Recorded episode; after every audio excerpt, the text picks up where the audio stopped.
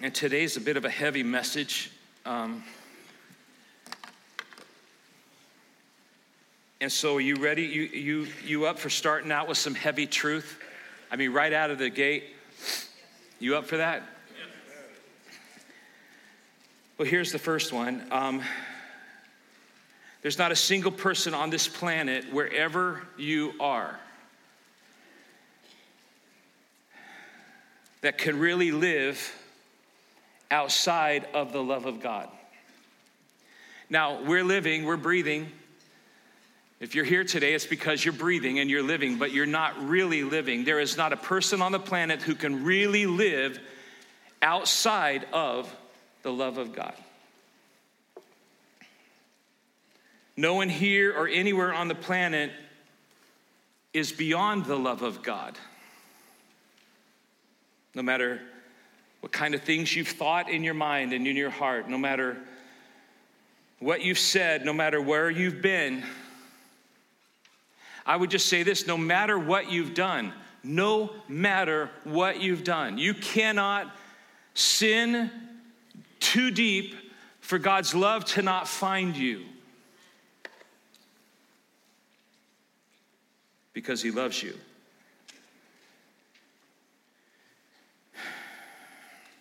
Here's an awesome, heavy truth. If you know and have the love of God, then nothing can ever separate you from it. Ever. No one can ever alter it. No one can ever diminish its passion for you. And no one can steal it away from you. Romans chapter 8 is clear on this. There isn't any trouble that can separate you from the love of God. There isn't any hardship that can separate you from the love of God. There isn't any persecution or famine or nakedness or danger or sword that can separate us from the love of God. Neither death nor life, praise God, neither angels or demons. There isn't any power on this earth, neither present or future, or any powers, neither height nor depth nor anything else in all creation will be able to separate us from the love of God that is in Christ Christ Jesus our Lord. Does somebody want to shout hallelujah to that? Aren't you glad that your fickleness and my fickleness, aren't you glad that our selfishness and our self serving attitude and our hedonism that we spoke about last week, aren't you glad that that cannot keep us and separate us from the great love of the Father that He has bestowed upon us?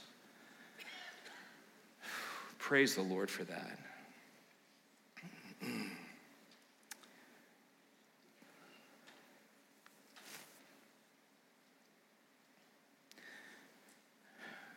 My heart's heavy about this because today, right now, if you don't have the love of God, then you'll never be satisfied with your life.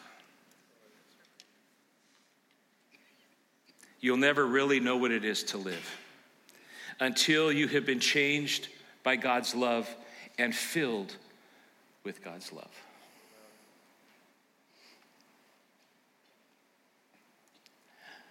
I feel like singing an old song right now.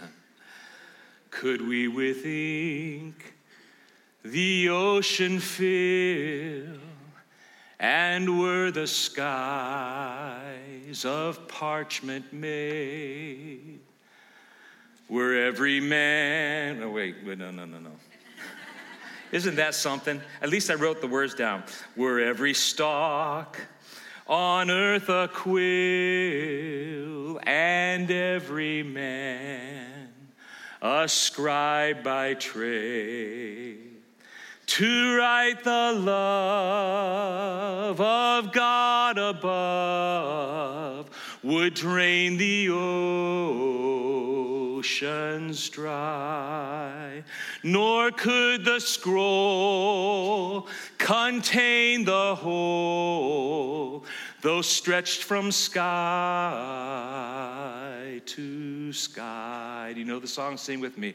Oh, love of God, how rich and pure, how measureless and strong. It shall forevermore endure. The saints and angels' song. The love of God, the love of the Father is perfect. The love of the Father is purifying. And the love of the Father is satisfying. And the love of the Father is eternal. And it's forever. And it is that love that John is writing to us about in the book of First John. I'm going to invite you to take your Bibles and go there. And you're like, First John, didn't we already finish that? Nope. I know that was in last year, and you're not supposed to carry on a series into the new year, but hey, I didn't finish it, and I got this thing, I got to finish things. So, um, my word, it's like a puzzle. And you get to the very end of a 2,000 piece puzzle, and you have 1,999 pieces, and you can't find the last piece. Does that bother anybody else but me? It just happened to me yesterday. I've been working on this puzzle for a couple of weeks, and I got to the end. I finished it, and there was one missing. I'm literally on my hands and knees, looking underneath the table, looking up under all the chairs, and while I'm on my knees, I'm saying, You have a problem, Phil. you have a problem. But that's kind of how it is with the book of First John. It's like we didn't get to finish it, and so we're going to finish it. You okay with that? So it's going to take us a couple of weeks to finish it. And so here we are back in the book of First John. But I want to tell you something that John has more to say about the love of God in this little book of his in First John than any other place in the scriptures. And if you take a walk with me through the first four chapters, or first, up to the fourth chapter, um, you'll see in, in chapter 2, verse 5, if you obey God's word, John tells us then God's love is complete in you. Isn't that something? Verse 10 of chapter 2 loving your brother is proof that you are a child of God. Because if you're not a child of God, you can't love your brother. Verse 15, if you love the world and all that is in the world, then the love of the Father is not in you. Remember that message? Very sobering passage. Chapter 3, verse 10 the way to know the difference between a child of God and a child of Satan is the love that the children of God have for their brothers and sisters. Jesus himself said, This is how the whole world will know that you're my disciples and that you're different from everybody else in the world, is because of the great love you have for one another verse 14 of chapter 3 the way that you know that you've passed from death into life is because you love. Before, when you weren't in Christ, you didn't love, but now that you love, it's proof that you're in Christ. Verse 17 of chapter 3 if you see your brother in need and turn your back on him in the middle of his need, then you don't have the love of the Father in you. Isn't that sobering? All of these things that we've been studying now bring us to 1 John 4 7, which is our text today. Dear friends, let us love one another. And I've titled the sermon, Learning to Love Like God, because we don't know how to fulfill this commandment on our own. We've got to know how, we've got to learn how to love one another. Verse 7 For love comes from God. So, we're going to look at different lessons that we're going to learn about the love of God in order to learn how to love like God does. And the first lesson is this lesson number one loving God isn't self taught. Why? Look at verse 7. For love comes from God. Here's the deal, my friends. You ready? You can't make this happen yourself. It doesn't come from somewhere deep inside of us because it doesn't exist deep inside of us. You got that? You can't conjure it up. You can't muster the strength to be truly loving in this world that we live in because loving like God isn't self taught. Loving like God, you can't create. Now, what are we talking about? It's very important. I've done this before. and I'll probably do it again because it's very important that we understand what God's word is saying, okay? So I want to make it clear what kind of love we're talking about because in the Greek language, it's more complicated um, than ours. It's very descriptive. And so in the Greek language, they'll have three different words that all translate into love in English, but they all have different meanings. You've seen this before, but we'll do it again, okay? The first is phileo, which is brotherly love.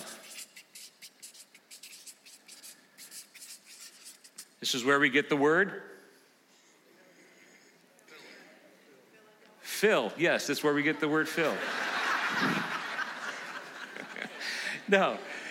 Um, philanthropy comes from this word. Um, the, city, the, the city of Philadelphia is the city of brotherly love. That's what this is, okay? And so there are many times in the scripture where it's talking about this kind of love, but not here in this passage. The other one is eros, which is sensual or sexual love. This is between brothers and sisters. This is between a man and a woman.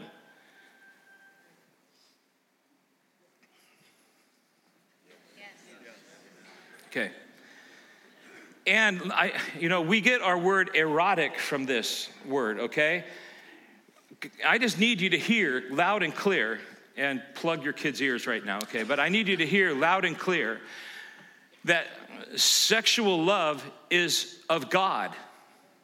Sexual sex is actually God's idea. Got that? Are you embarrassed to think about that? Are you embarrassed to th- I'm kind of embarrassed to say that. But God made it up and put it between a man and a woman as a selfless act forever, just between the two of them. So nothing wrong with this, okay, but this is another, this is not the kind of love that we're talking about here. We're talking about agape love, which is God's love. And we just heard, we just read, we're supposed to love each other, one another, with this kind of love that comes from God. This love is totally different from the other two. And these two, we can have inside of us. We can conjure these up. We can actually, these are inside that we can bring to the surface and we can love like this all on our own. But this right here, you can't love on your own. And what we're talking about on about this is selfless, self-sacrificing, you before me, unconditional, forever love. That's what we're talking about here in First John. And you and I are commanded, dear friends, dear brothers, some of your Bibles might say, beloved, let us agape one another. Let us love one another. Loving this kind of love, loving like God, because this is God's love, it isn't self taught, it's from God. And the first thing that John wants us to see is that we need God's help. God helps us love in this way. We can't do it on our, on our own. Go back to verse 7 again. Dear friends, let us love one another. I just want to stop and emphasize something here. This literally translates from the, from the Greek, it literally translates like this Let us keep on loving one another and don't stop. Let us keep on loving, agape loving one another, selflessly, sacrificially, you before me, unconditionally loving each other for a lifetime.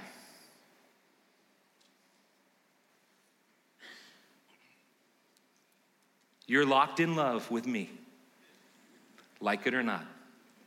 I'm locked in love with you forever. We're not talking about some weird, mushy thing here. We're talking about selflessly giving of ourselves, unconditionally loving each other, agape, God loving each other forever. That's what you and I, that's the relationship that we're locked into with one another. You okay with that? Hmm. I'm going to save that, what I, that thought that just came, I'm going to save it for a second. Romans 12:10 says this to us. Let us seek to try to outdo one another in showing love, brotherly kindness, and honor for the rest of our lives. Isn't that something?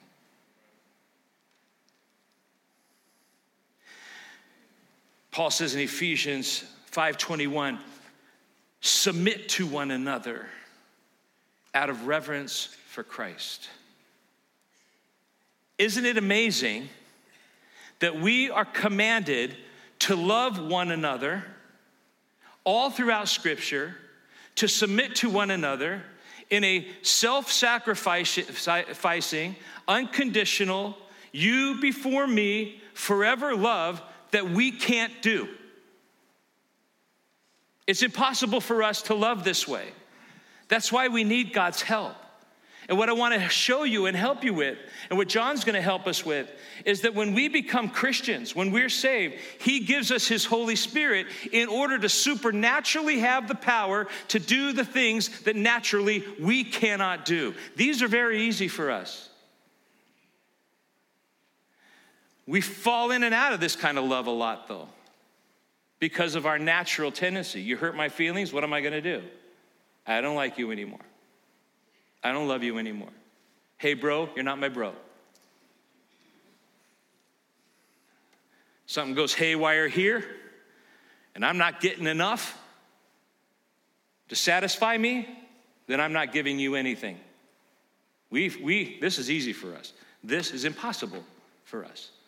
It's not self taught, it has to come from God. The Holy Spirit of God has to help us on this journey Okay, so let's lighten up on each other a little bit. I thought somebody would say, Yes, please. because some of us are hard to love. And it's hard to love unloving people.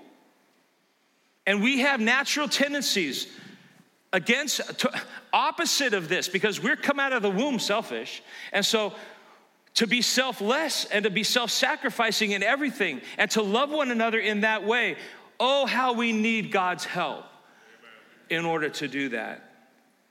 And this goes way beyond the walls of this congregation. I you need to hear me, okay? This is for the family of God.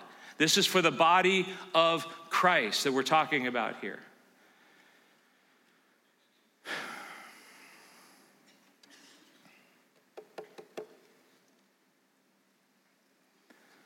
I was in the back room and this, this thing came to my mind, and I'm like, God, do you really want me to say that? But, and so I think it's yes.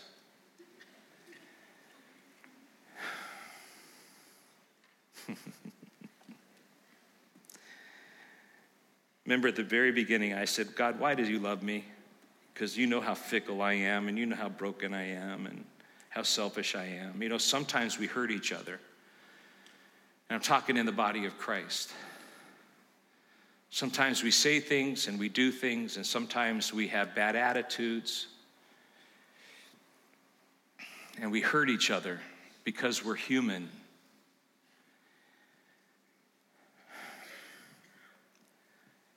And so, what do we do? We run away. We run away from each other. Sometimes we like, that church hurt me, I'm leaving that church and you leave and you're all mad and you're ticked off and you go somewhere else. Um, or you break fellowship with a brother or a sister because of something that has happened. And so, like the next time you meet at the grocery store and you see them down the aisle, you freak out and you ditch them. And you go down the next aisle or you leave the store completely. Sometimes the pain is so bad that you part fellowship and then you show up at somebody's wedding because you're invited to the wedding, or you come to a funeral and you see a person, that person, the one that caused the pain, and you walk away. You don't even attend the thing because it's like, no, I'm not going there. No, I'm not doing that. Do you know what I'm talking about? Um, it's not okay in the family of God. We can run and not fix it. But I need you to hear me loud and clear. The Holy Spirit of God is grieved when God's children part ways, when God's children break fellowship over something silly, especially. Well, what about the hard things? Are there some things in this world that are just too big for the Holy Spirit to handle? Can we submit to the power and will of the Holy Spirit of God and to His Word and go humbly, sometimes crawling on our knees to those that we have hurt, or even come humbly to those who have hurt us and say, Please forgive me? Or can we talk about what you did? Because, oh, how pleasant it is to God when his children walk in unity together. Satan has come to kill, steal, destroy, and I always add, and to divide because that's what he does. And he loves to divide God's people. I just need to tell you that that's not okay with God. Dear friends, John says, let us love one another forever. You can run from the problem. You can run from that person who's the problem. but listen to me the only way that that's going to work is if you're not a Christian. Because if you're a Christian and they're a Christian, you got to spend the rest of eternity. And I guarantee you, you'd much rather fix it down here than have Jesus be the one to help you and make you fix it up there. Because we're going to spend eternity together. And this thing that he's saying here, the inclination of this verse right here, dear friends, let us love one another, literally is let us agape love each other selflessly, self sacrificially, unconditionally, forever. Continue to love one another. I read this in my study. One author wrote this What strife cannot be stomped out by love? What pride cannot be pummeled by love? What conflict cannot be crushed by a supernatural heaven sent love? That's what God wants from his people. That's what God wants from all of us. And that's what John is telling us. Let us love one another. Kindred spirits are great, right? Friendships are awesome. Sex is amazing. But he's not talking about any of that. I'm going to say it again. He's talking about selfless, self sacrificing, you before me, unconditional lifetime love. And this love only comes from God's help. Am I making John's point clear?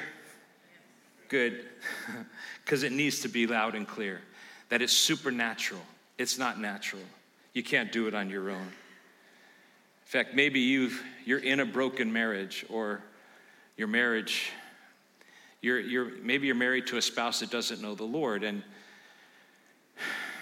they don't have the same common interest as you when it comes to the things of God. And, and they're struggling. There's a struggle all the time about that because their priorities are not your priorities. And sometimes they don't treat you right. And sometimes they're like, they're, they're mean spirited and you're like, you shouldn't act like that. Well, they're, they're not Christians and they don't know any different and they're just doing what is natural, coming natural to them. And you're saying to yourself, I can't love them like this. I cannot love them the way God wants me to love them. It's impossible. You're right. You're right. You can't. With man, that kind of thing is impossible. But with God, that kind of thing is completely possible because all things are possible with Him. And with God's help, my friends, with God's help, I know, I can, I can testify to it. There can be a love that comes out of you that is supernatural because you're a child of God. And with God's help, you can do the things that love demands because you're in Christ. You can. Everyone who loves this kind of love, verse 7, this back half says, has been born of God and knows God. But the reverse is also true. Look at verse 8. Whoever does not love does not know God, because God is love. If you're incapable of selfless, sacrificial, you before me, unconditional love, it's because you don't know God. This is the whole point today. You can't summon to the surface of your life something you don't have inside of you. Remember the heart that we had up here last week? Remember the heart, and what is in your heart is what comes out in your attitudes and behaviors and your actions that you that you come out onto the surface. If you don't have the love of God in your heart, then you cannot bring it out into the open and love others with it because it's not there. You've got to have a relationship with Jesus Christ. You have to actually experience the love of God in order to express it to others. And God helps us with that in salvation and by His Holy Spirit. Here's the second thing. I love this. This is very powerful. God not only helps me love, but He shows me love. See, God, it, God isn't in the business of just laying down a command and saying, Here, do it. He tells us that we need to do it. He gives us the Holy Spirit to help us do it. And then he says, Oh, and by the way, let me give you an example. Let me show you what kind of love I'm talking about. And that's what John's getting ready to show us in verse 9. This is how God showed his love among us. He sent his one and only Son into the world that we might live through him. There is so much. This is such a power packed verse. This is how God showed his love among us that he sent his one and only Son into the world that we might live through him. Here's the message until you have a salvation experience with the manifested love of God through his Son Jesus, which is what it, that means, then you can't know this love. We've already said that. And if there isn't a come to Jesus moment in your life, if there hasn't been a time where you have humbled yourself, and repented of your sins and accepted the free gift of salvation through the love of God and the sacrifice of his son, Jesus Christ.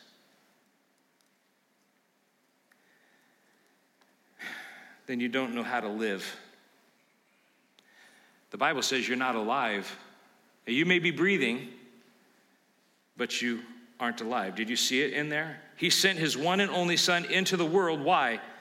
So that we can live through him. If you don't have him, and had he not sent his son into the world, then we would be dead still. And Jesus came so that we can live. The Bible is clear that before Christ, look at Ephesians 2 1. I'm going to have it on the screen for you. Before Christ, you were dead in your trespasses and sins in which you once walked. Well, if you can walk, then you're living. Yes, but you're not really living. You're walking, but you're dead. This is literally the walking dead. Anyone who's not in Christ is walking dead in the world in their sins. You aren't alive. You're following the course of this world, following the prince of the power of the air, that's Satan, the spirit that is now at work in the sons of disobedience. Satan is the one who has come, the scripture says, to kill, steal, and destroy. And he's a liar. And he's deceiving everyone in this world. And he's deceived the minds of many of us into thinking that if you really want to live, then you have to find that real life, that living, that real living in the things the world has to offer. That you can find it in friendships, that you can find it in sex, in gratifying the, the base nature of who you are. That's where satisfaction will be. And it's a lie. He goes on in verse 3 You all once lived in the passions of our flesh, carrying out the desires of the body and the mind, and were by nature children of wrath like the rest of mankind. I love verse 4 because then God shows up and shows off. But God, being rich in mercy, because of the great love with which he loved us. Even when we were dead in our trespasses, made us alive together with Christ. By grace you have been saved, and raised us up with him, and seated us with him in the heavenly places in Christ Jesus, so that in the coming ages he might show the immeasurable riches of his grace in kindness toward us in Christ Jesus. Go back to 1 John 4 9, one more time. This is how God showed his love among us. He sent his one and only Son into the world. How did he show show us? He sent his son. And John tells us in his gospel that this is the only begotten son. I want you to know that God spared no expense. He sent his very best for you and for me. This is his, how he shows what love is.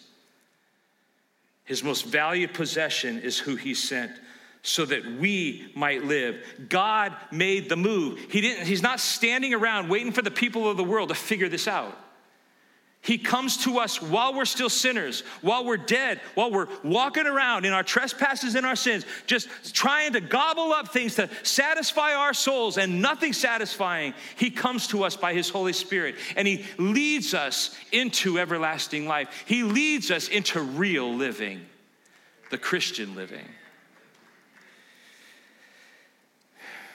God made the move, God sent His Son his son, his one and only. He sent his best. He didn't send us some low level, goofy angel named Clarence to come save the world. I'm earning my wings. I'm earning my wings. That's not what he's doing. That's not what God's about. God says, okay, wait a minute, wait a minute, wait a minute. And he goes and finds the very most valuable thing that he has and sent his son, his one and only. That's what John says. He sent his one and only son into the world he gave his best, spared no expense.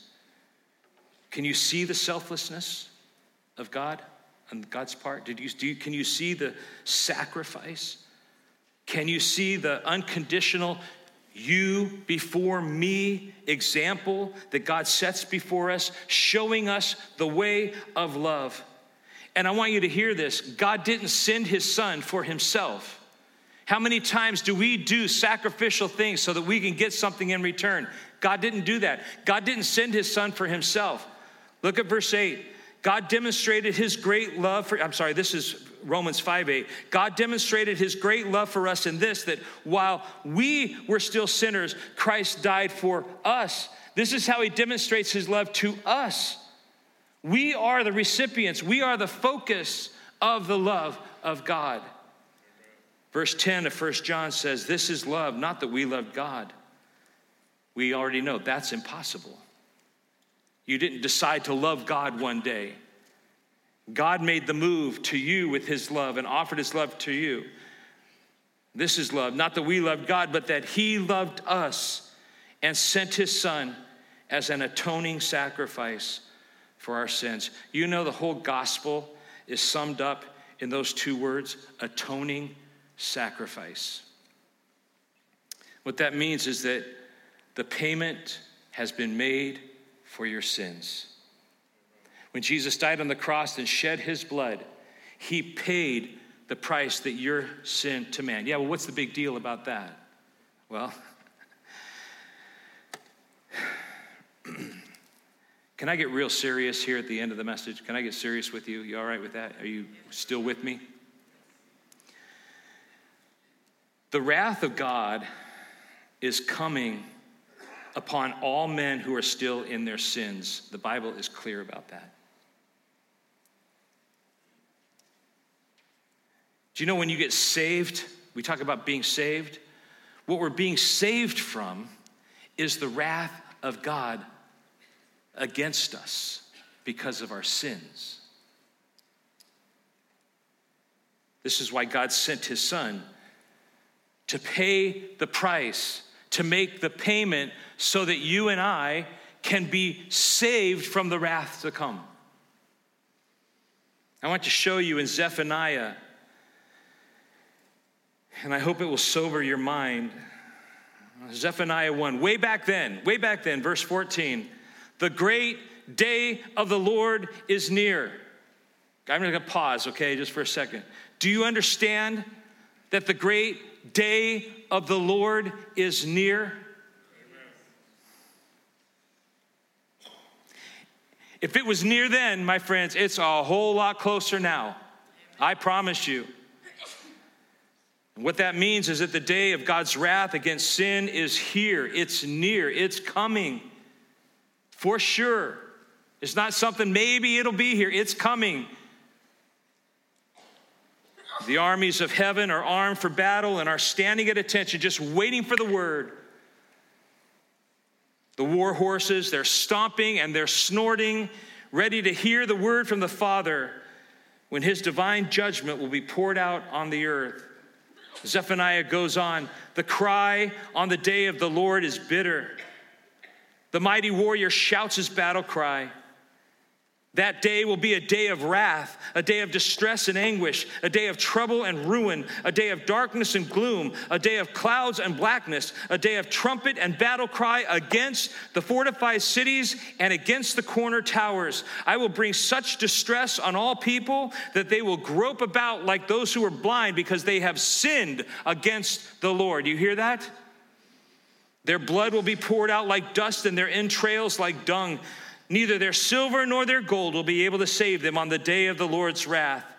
In the fire of his jealousy, the whole earth will be consumed, for he will make a sudden end of all who live on the earth. This is serious. This is prophetic. This is going to happen. And he says it is here. Revelation describes it like this in revelation 6:15 then the kings of the earth the princes the generals the rich the mighty and everyone else both slave and free hid themselves and among the rocks in the mountains. They called to the mountains and the rocks fall on us and hide us from the face of him who sits on the throne and from the wrath of the lamb. For the great day of their wrath has come and who can withstand it my friends, do you understand that the great day of the Lord is near?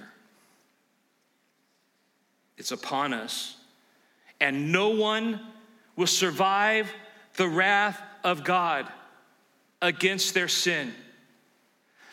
The only provision that has been made in the universe for sin's payment is the forgiveness of sins in Jesus Christ. Many people try to tell us in this world that there are many ways to salvation, to avoiding this coming wrath. No, there's not. There's only one. And his name is Jesus.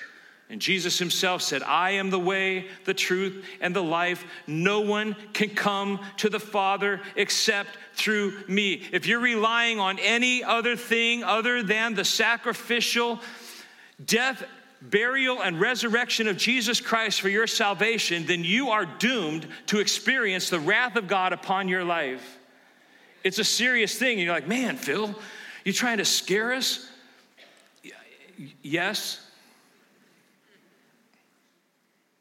I don't believe that fear ought to be what brings you to salvation, but I can tell you that truth should bring you to salvation. And I'm giving you the truth, the hard facts that the day of the Lord is near. Our world doesn't believe this. Is someone going to answer for all the sin we see around us? Is someone going to pay the price for all the lawlessness that there is in this world and exists in this world? Is anyone going to give an account for all the selfish, self serving, hedonistic behavior of the people of the planet? You better believe it. It's coming, it's here.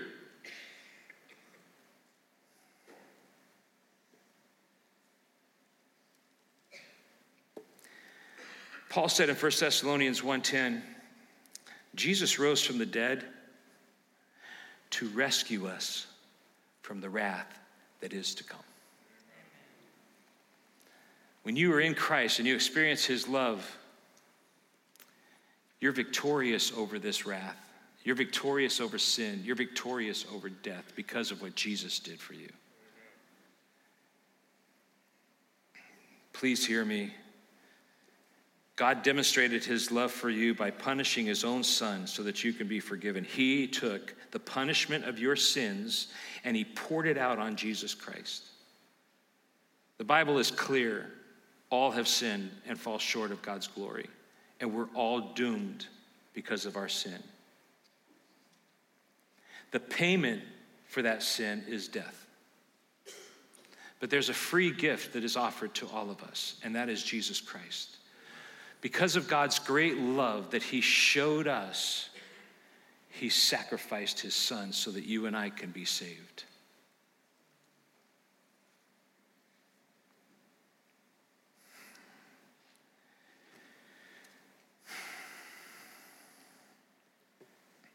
Christian, Friend, do you get this?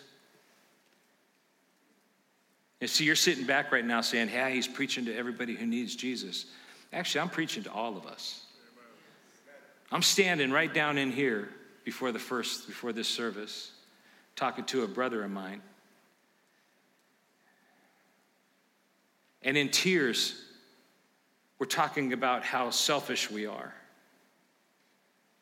Because in a world when we know that the end is near, and we know that the day of the Lord is coming, and after that day comes, it's too late. Why aren't we more anxious to get the word out? Why aren't we more committed? You know, last week, we celebrated, and I, I, I do not diminish this at all. We celebrated that 38 people came to Christ through our ministries last year.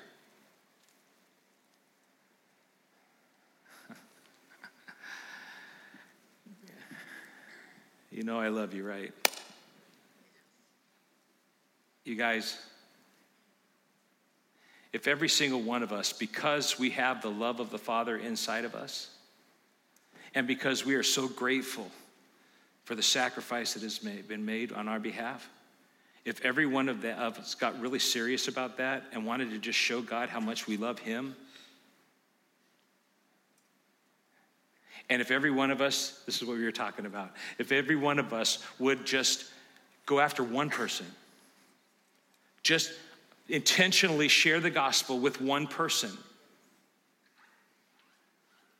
We have hundreds and hundreds of people that attend this church.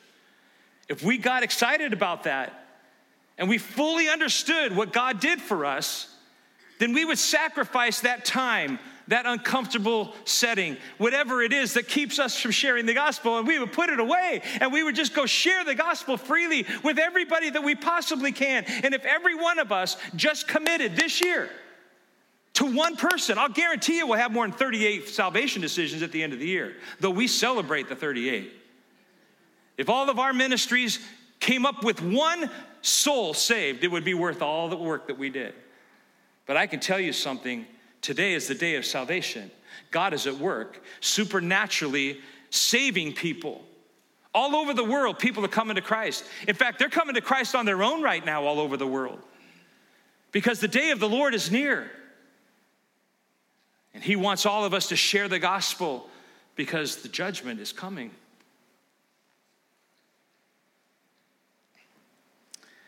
We're living in the age of grace where the love of God has made a way to be saved from his wrath to come. And I just want to talk to anybody who does not know the Lord that's sitting in here hearing my voice or you're online, wherever you are. If you don't know the Lord, I just need you to know something. Today is the day of salvation. You're hearing this gospel, you're hearing this message today so that you can be saved. God is giving you a chance to be saved today. You do not know if you have tomorrow. None of us do. But I can tell you if you die in your sins tomorrow, or the day of the Lord comes tomorrow, it's too late for you. He offers you today the free gift of salvation from the judgment coming for your sins. But you've got to reach out, humble yourself, and repent of your sins if you are to be saved. God helps me love. God shows me love. And next week, we're going to jump into God Makes Me Love. Isn't that going to be fun? We'll finish this up next week. Oh, love of God, how rich and pure, how measureless and strong. It shall forevermore endure, the saints and angels' song. God's love is perfect. God's love is passionate. God's love is satisfying, and God's love is forever. If you don't have that love, you can have it today. Let's stand together and let me dismiss you in prayer.